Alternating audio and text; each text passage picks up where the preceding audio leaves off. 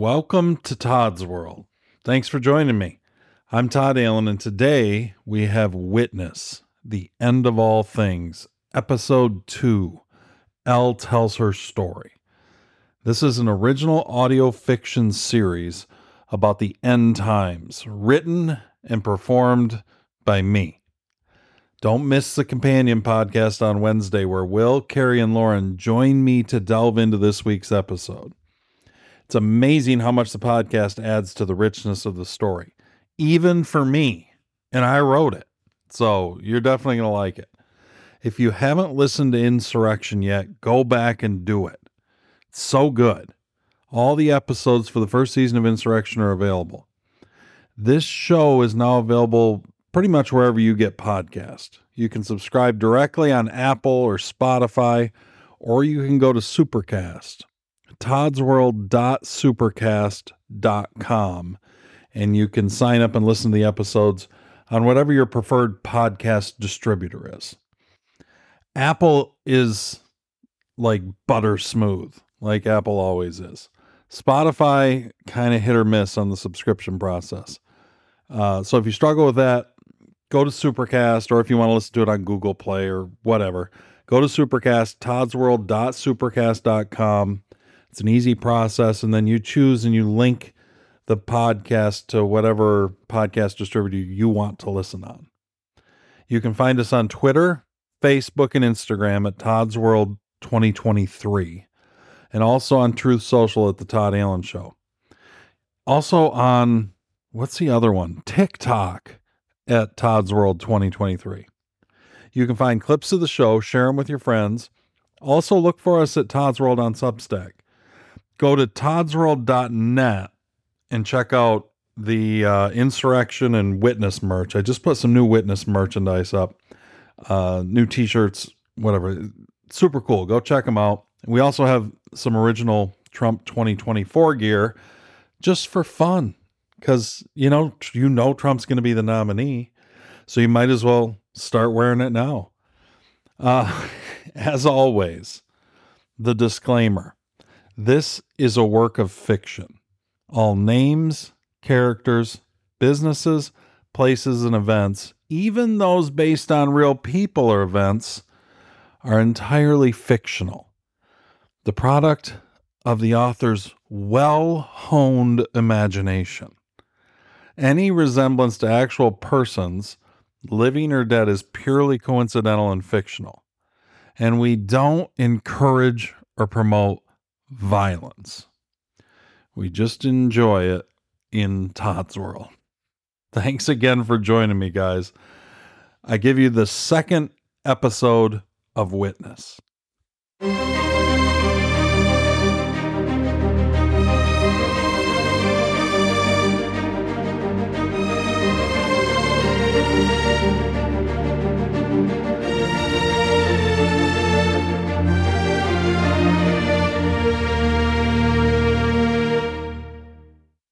Episode 2 Elle tells her story. Not so very long ago, the animal had been a wolf. It had known it was a wolf in the instinctual way animals know such things. The idea of not being a wolf never occurred to it, in the way ideas of such a nature never would occur to an animal. But it had known it was sick. It knew the moment it happened and it understood in an animal's way this wasn't the kind of sickness from which a wolf recovered. This was the kind of sickness that took over more and more of the animal until the sickness was all, and then the darkness came. And for this sick wolf, the darkness was very close. What remained of the wolf lay beside the stream in the fallen yellow birch leaves, with the slender white trunks of the birch trees forming a silent, swaying audience to the creature's suffering. The wolf's long jaw of white teeth hung open, and its bright red tongue lolled onto the leaves. Its eyes half open, lifeless and hazy, like storm clouds in a darkening autumn sky watched the water running in the stream with no interest. It needed cool water to drink, but every movement it made was a bright, blinding flash of pain. The transformation was nearing the end. The wolf's body was bloated and swollen, nearly twice the size it had been when it was healthy. The animal's muscles bulged under red skin, and its hair had separated into patches, leaving wide swaths of stretched, inflamed skin exposed. The animal's teeth and claws had lengthened to the point where it hurt the wolf to eat and walk, and the pain had enlarged until it filled the animal's entire world, and what was left of the wolf's consciousness had retreated to the smallest corner of its existence. Soon, the pain would be all.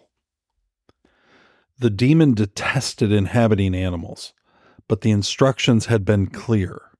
Somewhere in the woods, a threat waited. The demon's job was to neutralize the threat to the kingdom. The wolf's body was just a shell to be transformed and used and then discarded. The demon cared nothing about the animal's pain. The demon enjoyed pain. The demon knew only pain and suffering and it spread the infection wherever and to whomever or whatever it could. Once, so long ago it could hardly remember, the demon had known something other than the pain and evil and suffering. But it had given in. The infection had taken over. And now the infection, the evil, was all. The demon and the infection were one and the same. If the demon had a name, it didn't matter. It had shed all of that puffery, all the pretension of personhood. It was now little more than a virus, sickness honed to the point of a spear, a spiritual weapon possessing no more individuality than a rifle cartridge or a cruise missile. It existed only to destroy. The wolf was almost gone, but it didn't matter. The demon would use the transformed shell of the wolf's body to destroy the threat waiting in the woods, then move on to the next host and the next target. The virus of evil would continue its mindless march through the world of men, infecting and destroying every vestige of humanity until the virus was all and in all. The wolf's consciousness reemerged again, and the animal dragged itself to the water's edge and drank, cooling its tongue with the cold, clear water, seeking a moment's relief. But the job was almost done. Soon, the wolf would be gone, and the demon would take the wolf's body for one final ride into the sunset. Lucas Young sat on the front porch of the cabin in his old rocking chair that had weathered the last three decades surprisingly well, though not nearly as well as the man currently planted on the seat. He hadn't aged a day. A steaming cup of freshly brewed coffee waited on the small teak table next to the chair. He had intended to hold his coffee, but found his hands were shaking too bad when he tried so he left it on the table between sips and worried his hands together in his lap while the young woman's strange story sank in. The crazy tale couldn't be true. But then she didn't seem like the kind to lie. Besides, there were other things that were off. He was definitely at his cabin on his property, but nothing was exactly as he had left it, and the cabin felt older somehow. The cedar siding was more weathered and faded. Years had taken a toll on the already old hangar. Abandoned buildings have a distinctive feel, an aura of forgotten emptiness. Ellie, or Elle, as she apparently went by now, had maintained the place well enough, but there was no substitute for even semi regular use. His old truck was still in the garage, and many of his old tools and equipment but there were other things in the garage now as well. A bright plastic kayak, for instance, and fishing gear. Lucas had enjoyed fishing on occasion, but he never considered himself a fisherman. He had a pole and an old tackle box, but he rarely used them. Now there were multiple rods and a newer, larger tackle box, even a black graphite fly rod, and Lucas had never been fly fishing. He reached for his coffee again, trying to settle his trembling hands as best he could. Elle had shed her camouflage and showered and changed clothes, and she watched the older man next to her closely as he stared at the woods and drank his coffee. The cup trembled slightly in his hands, though he tried his best to hide it. After her initial breakdown on the airstrip, she had gathered herself and driven her quad back down the trail to the cabin. She had offered the man a ride, but he had declined. He preferred to walk. It felt like it had been a long time since he had walked alone in the northern Michigan woods. Besides, he needed to put the plane in the hangar, and he would appreciate it if she took his bags with her on the quad, which she did, of course, though even as she secured the two duffel bags, she was sure she was dreaming. So far, at least, it was a good dream. The best dream she had had in as long as she could remember. So she tied the bags onto the back rack of the four wheeler along with her bow and backpack and took off for the cabin. It never occurred to her to be cautious or wary of the strange man who claimed to be her grandfather reincarnated. Such thoughts fell out of place, further reinforcing the dreamlike nature of the present encounter. Still, when she was back at the cabin parking the quad in the garage and carrying the man's bags up to the porch, she couldn't help wondering if she would ever see him again. What do I do with his bags if he disappears again? she wondered then laughed nervously at her own tangled thoughts. At least when the vanishing happened, it had affected nearly everyone around the world in some way or another. So, in the face of an unexplained mystery, there was at least the camaraderie of shared experience. But this, this was just insane. A whole new level of crazy just for her. Well, she did have one companion on the journey down the rabbit hole, the strange man who had dropped out of the sky purporting to be her late grandfather. So you're Ellie, my five year old granddaughter, all grown up, and I somehow pulled a Rip Van Winkle for 30 years? That's what you're telling me? His voice trembled like his hands, but just around the edges. He tried to compose himself, not let his mind race down a thousand different rabbit trails of insanity. Elle just looked at him with her big blue eyes and nodded to the affirmative. Lucas sighed, closed his eyes, and rubbed his face with his hands again. You know how crazy this all sounds? he asked. Elle's eyes stayed focused on him, and she nodded again.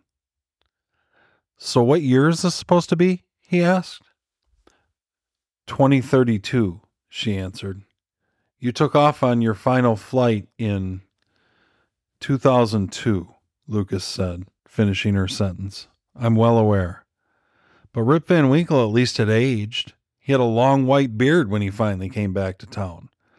I look and feel exactly like I did when the plane left the ground 30 years ago. Another nod from Elle, acknowledging his words, if not understanding any of it. And you've been taking care of the place since I, what, disappeared? He looked at her closely now, searching for holes in her story. Elle turned her eyes toward the woods. A stray tear welled in her left eye, and she sighed as she wiped it away. Yes, something like that. What about your father? Where's he?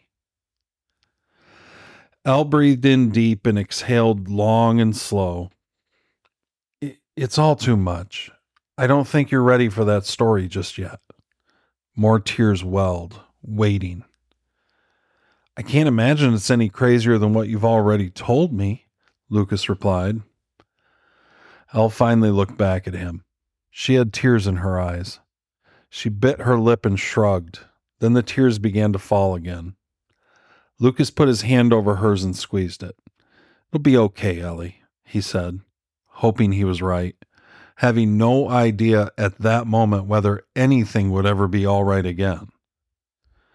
Elle cried quietly for a few minutes before she composed herself again. Give me a second, she said, going into the house to use the bathroom and clean her face up again. When she came back out, the man who claimed to be her grandfather was still in the rocking chair, and she was glad. If it was a dream, she wanted to stay. She had gathered herself enough to give the story a try at least. She sat down in the chair next to him, took in a long breath, and let it out all at once. When did it all begin? she asked herself, following her thoughts back in time. Almost five years ago now, I guess. It doesn't feel like it's been that long, but time is funny like that. No one even knew it was happening at first. Stories started popping up in newspapers and on local TV news segments, the kind that run at 5:30 before the real news starts at 6. Elle paused and took a sip of her coffee. She didn't want to tell the whole story, to go back and relive it all again. But she was only in a dream with her dead grandfather, and she wanted to stay in the dream as long as possible, so she would tell the story if that was what it took. Everything seemed to start with COVID. The entire world felt like it began to shift. COVID? Lucas said questioningly, having no reference point for the story she had started to tell. Elle sighed and went back a bit further. In 2020, the final year of Trump's first term as president. Trump? Lucas asked. As in Donald Trump? Donald Trump was president? He felt like he really had fallen down the rabbit hole. Elle smiled and took another sip of her coffee. Yes, Donald Trump. At first, I think everybody kind of felt that way but it wasn't long before we all began to take him very seriously. He entered the Republican presidential primary like a blowtorch, and he never let up. There was a huge field of really qualified, Elle did air quotes with her fingers around the word, and continued, candidates, senators, and sons of ex presidents, quasi successful state governors, the talking heads in the media all expected Trump to flame out after a few contests, but Trump only continued to rise in the polls. Once he took the lead, he never relinquished it. And when the voting started, it was never really even close. The conservative base fell in love with Donald Trump, and he loved them right back. Elle smiled again, thinking back to 2016, Trump's first presidential run his march through the primaries. It had all been so unexpected, almost magical at the time. The working class flocked to Trump in droves. He reassembled the old Reagan conservative base, although I was never around to see Ronald Reagan. The old Gipper, Lucas said, staring off into the woods again as he listened. Walking back in time himself to the 1980s, when America stood alone as the greatest country on the face of the earth, despite the Soviet Union barely hanging on for most of the decade. Reagan was special. So was Trump, Elle said. He rekindled something in people that they hadn't felt since the 80s. His campaign slogan was Make America Great Again. Lucas smiled. I like that. So did a lot of the country people like us who work hard and care about America and its founding. Anyway, Trump ended up running against Hillary Clinton. Lucas's smile faded and his face looked like he had bit into a particularly sour lemon. I, I know, that's how we all felt. The Wicked Witch of Arkansas. No one in the media thought Trump had a chance, except Rush Limbaugh, who was on board the Trump train from the moment he came down the escalator with Melania. Lucas looked confused by the references, but Elle soldiered on with her story. She couldn't encapsulate 30 years for the stranger who had dropped out of the sky in the space of one afternoon. And if she was going to get to the hard part about the vanishing, she had to keep going. Anyway, in the beginning of 2020, the last year of Trump's first term, rumors began swirling about a new respiratory virus in China. Just a few stories here and there at first. Some of the pictures coming out of China were frightening. entire cities shut down in an attempt to stop the spread of the virus. There were reports of vast numbers of dead and dying. But the news was so filtered, it hardly made a dent in the American consciousness. In the United States, the holidays went on as they always did. All the hustle and bustle and busyness of the season, families and presents and stockings hung by the chimneys with care. There was no sense that a new danger was lurking in the world, ready to pounce once the presents were opened and the trees put away for the season. By February, the virus had spread beyond China. Italy was the first country where COVID took hold in the West. Suddenly, the story went from a mention inside the fold somewhere to the front page.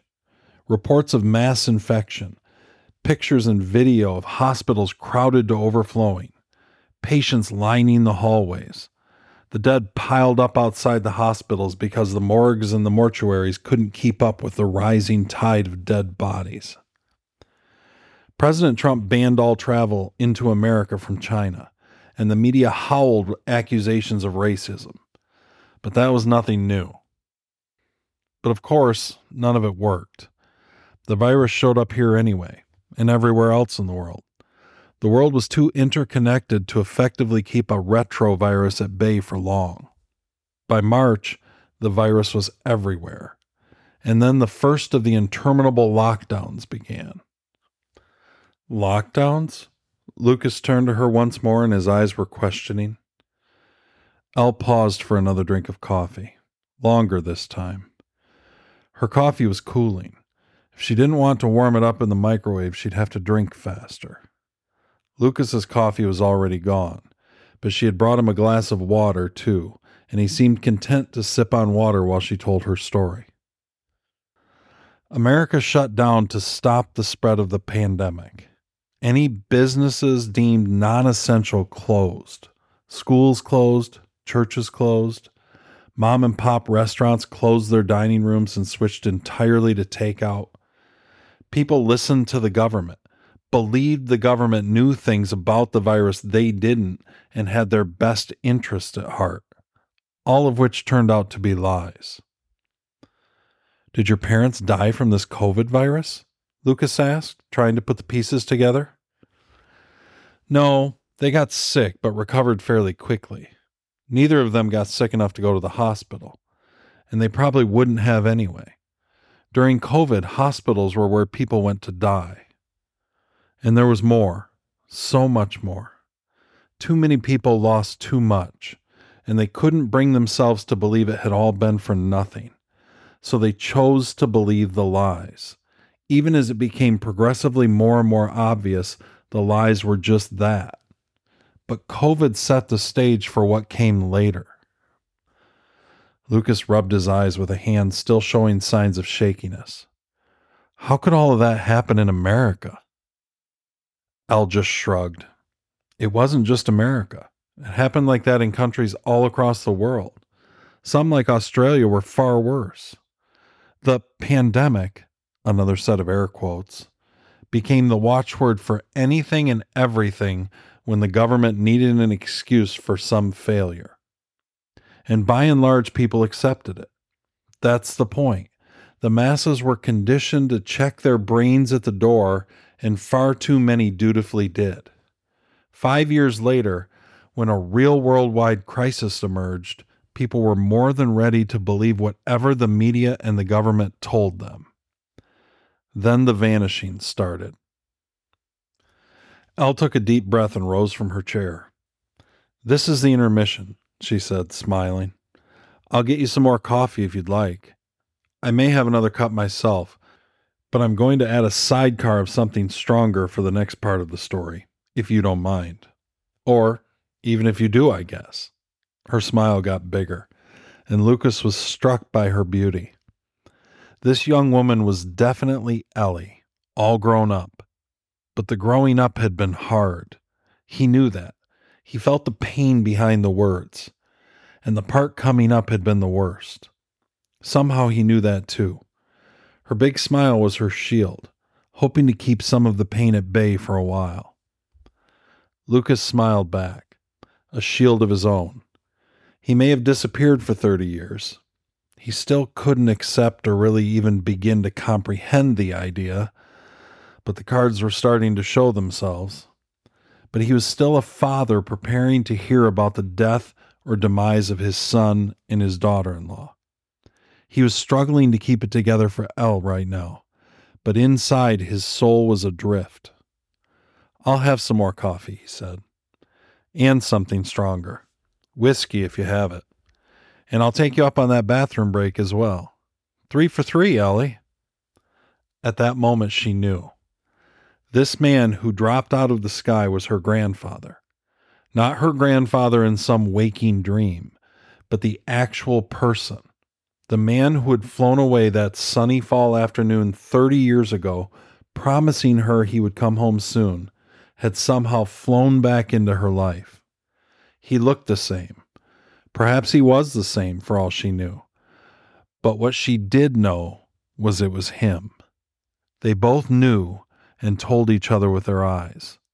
All that came later, everything they would live to see together, began in that moment. The intermission stretched out, and Elle decided to make lunch, and they ate together and talked together, and the minutes turned into hours, and the intermission took up most of the afternoon. Lucas listened a lot and asked many questions. So much had happened and changed in 30 years. Every rabbit trail led to five other trails, and together they followed the rabbit, knowing they were both closing in on the inevitable and avoiding it at the same time. When the sun's shadows had lengthened outside and only an hour of daylight remained, Elle suggested they go for a walk. I think it's time to talk about Dad and Mom and the vanishing, she said. But let's take a walk while we do. She looked up at him her grandfather who had been lost and was now found, and her eyes teared up. It's going to be hard. You're going to have a lot more questions than I have answers. Most of what I have left are questions. Most of what all of us have left are questions. Answers are few and far between in the world these days. Lucas hugged her, but she pushed him away. No, she said, shaking her head. We have to do this. The hugging and the crying can come later, but first I have to tell it, and you have to hear it, and I need to walk while we talk. So they put on their boots and jackets, and as the evening rolled into nightfall, under the lengthening shadows of the trees, they walked. Neither spoke much for the first ten minutes. Lucas walked and listened to the sound of their footfalls on the leafy path, waiting for his granddaughter to get her bearings. Elle was waiting too, for something. She didn't know what, and whatever it was, she never found it. And after 10 minutes, she finally started at something that felt like the beginning. As I said, no one knew anything was happening at first. Stories started popping up here and there in local papers, on the news reports at the top of the hour on local radio stations, of missing persons, strange disappearances. An older woman in Gaylord disappeared from an assisted living facility. She had gone out for a walk and never came back. They gave a brief description and asked for anyone with any information on the missing woman to call the local police. A 38 year old man in Kalkaska, an assistant coach for the local high school football team, didn't show up at practice one afternoon. He was an insurance agent, a deacon at the Baptist church, a loving husband and father, and he was nowhere to be found. The police looked everywhere, shook every tree and bush. No secret drug habit or gambling debts, nothing suspicious at all. It was like he just disappeared one sunny afternoon. I remember those two because they were the first stories I heard that stuck with me, the first faint echoes of things to come. Neither were ever found? Lucas asked.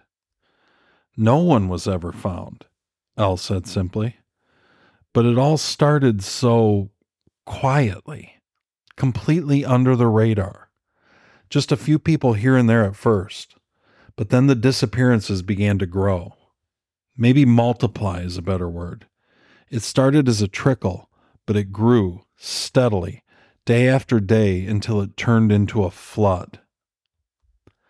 Elle lapsed into silence for a minute or two, collecting her thoughts, sorting through her memories, and Lucas let her sort them out. There would be time for questions later. First, she had to tell the story, and he had to hear it. I brought up COVID earlier because the disappearances followed a similar pattern. Just a few stories here and there at first, but the stories kept coming. More and more people suddenly came up missing. There were no common threads between the stories, not at first, but eventually similarities began to bubble up to the surface. In the days and weeks leading up to the disappearances, many of the missing persons seemed to have grown quieter, more contemplative. Many reported random calls or letters from the people in the days before they came up missing, expressing their love to those close to them, encouraging their family not to worry if something were to happen to them. There was no agitation, no frightening premonitions. Prior to vanishing, those who were taken seemed more at peace to those around them than they had been in years. But if this strange peacefulness should have been comforting to those left behind, it had almost the opposite effect. Speaking from my own experience, the aura of peace and almost tranquility around those who went missing was unnerving and disquieting. Lucas glanced at his grown granddaughter walking beside him from the corner of his eye. They were getting to the heart of the story now, and he worried about her, but she soldiered on. Within a few months, it became obvious something strange was going on, something unprecedented, unseen by humanity since the beginning of time. People were simply vanishing into thin air from all over the world police departments were overwhelmed with reports of missing persons. There was no evidence of foul play, no leads to find and follow, no witnesses to any abductions, just more and more random people coming up missing. As the disappearances escalated and no explanations were forthcoming from any governments or law enforcement agencies, anger and anxiety and panic began to build. Parents stopped sending their children to school, unwilling to risk never seeing them again after they boarded the long yellow school buses. The supply chain and services began to buckle under the strain as pilots and truckers and workers of all kinds stopped showing up to work, either because their husbands or wives or kids refused to let them out of their sight, or because they had already disappeared. Elle snuck a hand up to wipe a stray tear from her eye but she didn't stop. She was lost in the story now.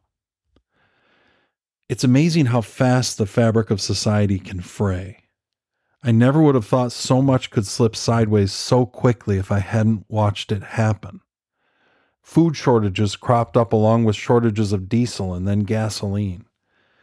Cable news talking heads talked openly on the air about the coming breakdown of civilization. The governments of the world understood their citizens needed answers and fast. An emergency meeting at the United Nations was called, and for the first time in memory, the whole world was watching and holding its breath. As the world's lone remaining superpower, all eyes focused especially on America.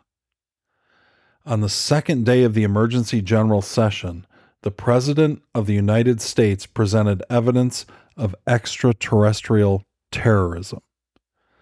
Lucas stopped in the middle of the trail and looked at Elle incredulously. Aliens? Are you serious? Elle just shrugged. I know how crazy it sounds, but the world was desperate, and the evidence they presented was eye opening. American, Chinese, Russian, and Israeli military surveillance had all picked up a substantial increase in UFO traffic over the previous 18 months. High definition pictures and video of round, spherical crafts hovering, pulsing with light, darting at incredible speeds found their way to screens all across the globe. And in the face of the unexplainable, any explanation was plausible. With nothing else to believe in, the people believed the unbelievable. Governments across the world had found their story and together with the media, they began to spin their wild tales. A new global war on terror. And suddenly, the whole world was on a wartime footing. Lucas found the story beyond incredible, and he shook his head. Extraterrestrial terrorism. What in the world? Or out of the world, I suppose you could say, Elle said. The alien abduction story wasn't universally accepted. Other theories bubbled up. The most prominent alternative came from evangelical churches. Something like a slow motion rapture was taking place. But it says in a moment, in the twinkling of an eye, Lucas said, not over the course of months and years. That was one of the big tripping points, Elle said. What was happening didn't look anything like the rapture stories spun by white haired preachers in their starched white shirts with their colorful posters of angels and bowls. Kirk Cameron wasn't coming to the rescue while planes fell out of the sky and driverless cars crashed all over the nation's roadways. Kirk Cameron. Lucas smiled at the reference to the Left Behind books and movies. Elle shrugged again, but smiled this time. It did seem like many of those who vanished had connections to Christianity, but by no stretch all. Still, that worked against the theory. Churches began closing. With half their membership gone, the other half found it hard to go to church surrounded by empty pews that used to hold family and friends. After all, why had they been left behind? Having perfected the art of censorship during COVID, and then the stolen election of 2020, the government aligned media, along with big tech, clamped down on any stories not toeing the party line. So the world went to war against ET. And in a strange way, many found comfort in the idea. There was someone to blame, at least, something else to focus on. Coincidentally, at least I think it was merely coincidence, the disappearances peaked soon after the whole world agreed upon the extraterrestrial terrorism story. And as slowly as it began, the phenomenon began to wind down. A year and a half after it had all started, it was nearly finished. We thought we were out of the woods. Your mom and dad, you mean?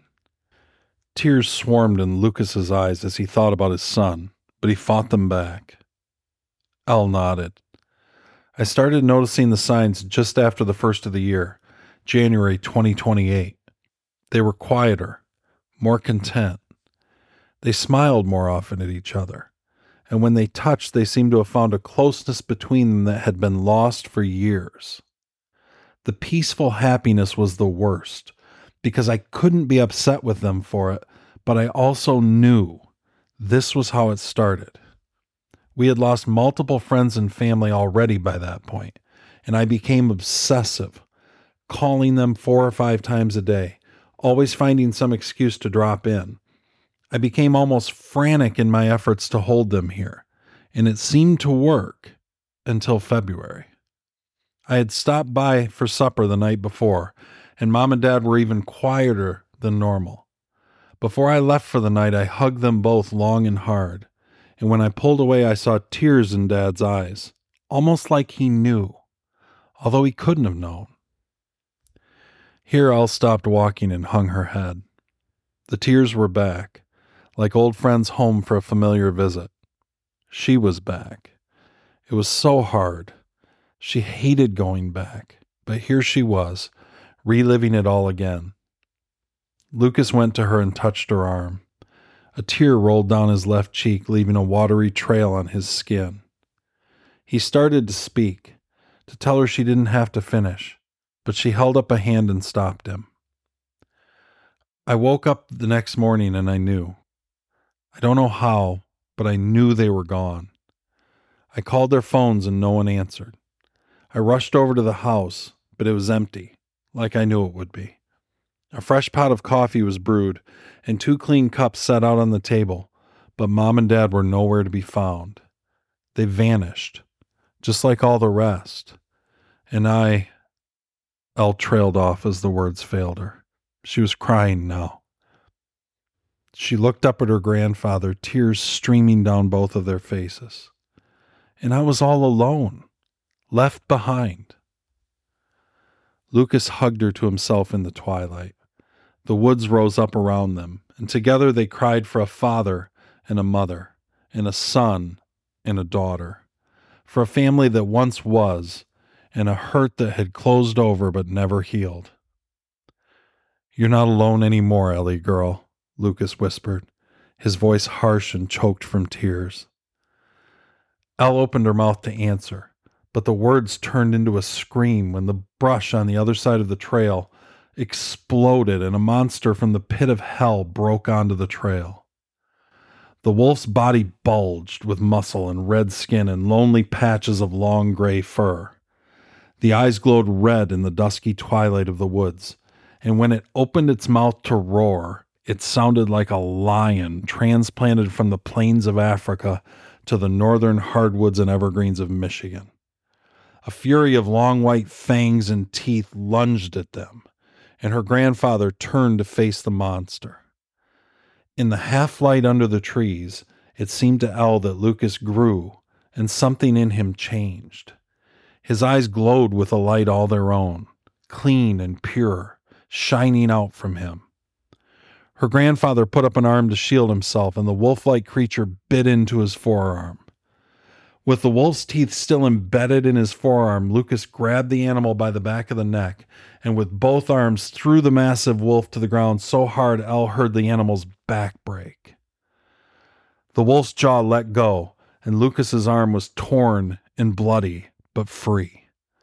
The wolf like creature writhed on the ground, pawing the air and snapping its huge mouth against the night. Lucas stood over it, his chest heaving, his arm pouring blood, his eyes still shining in the advancing darkness. Then the thing that had not long ago been a healthy wolf spoke. The voice rattled like dead leaves in the winter wind, but louder, so much louder.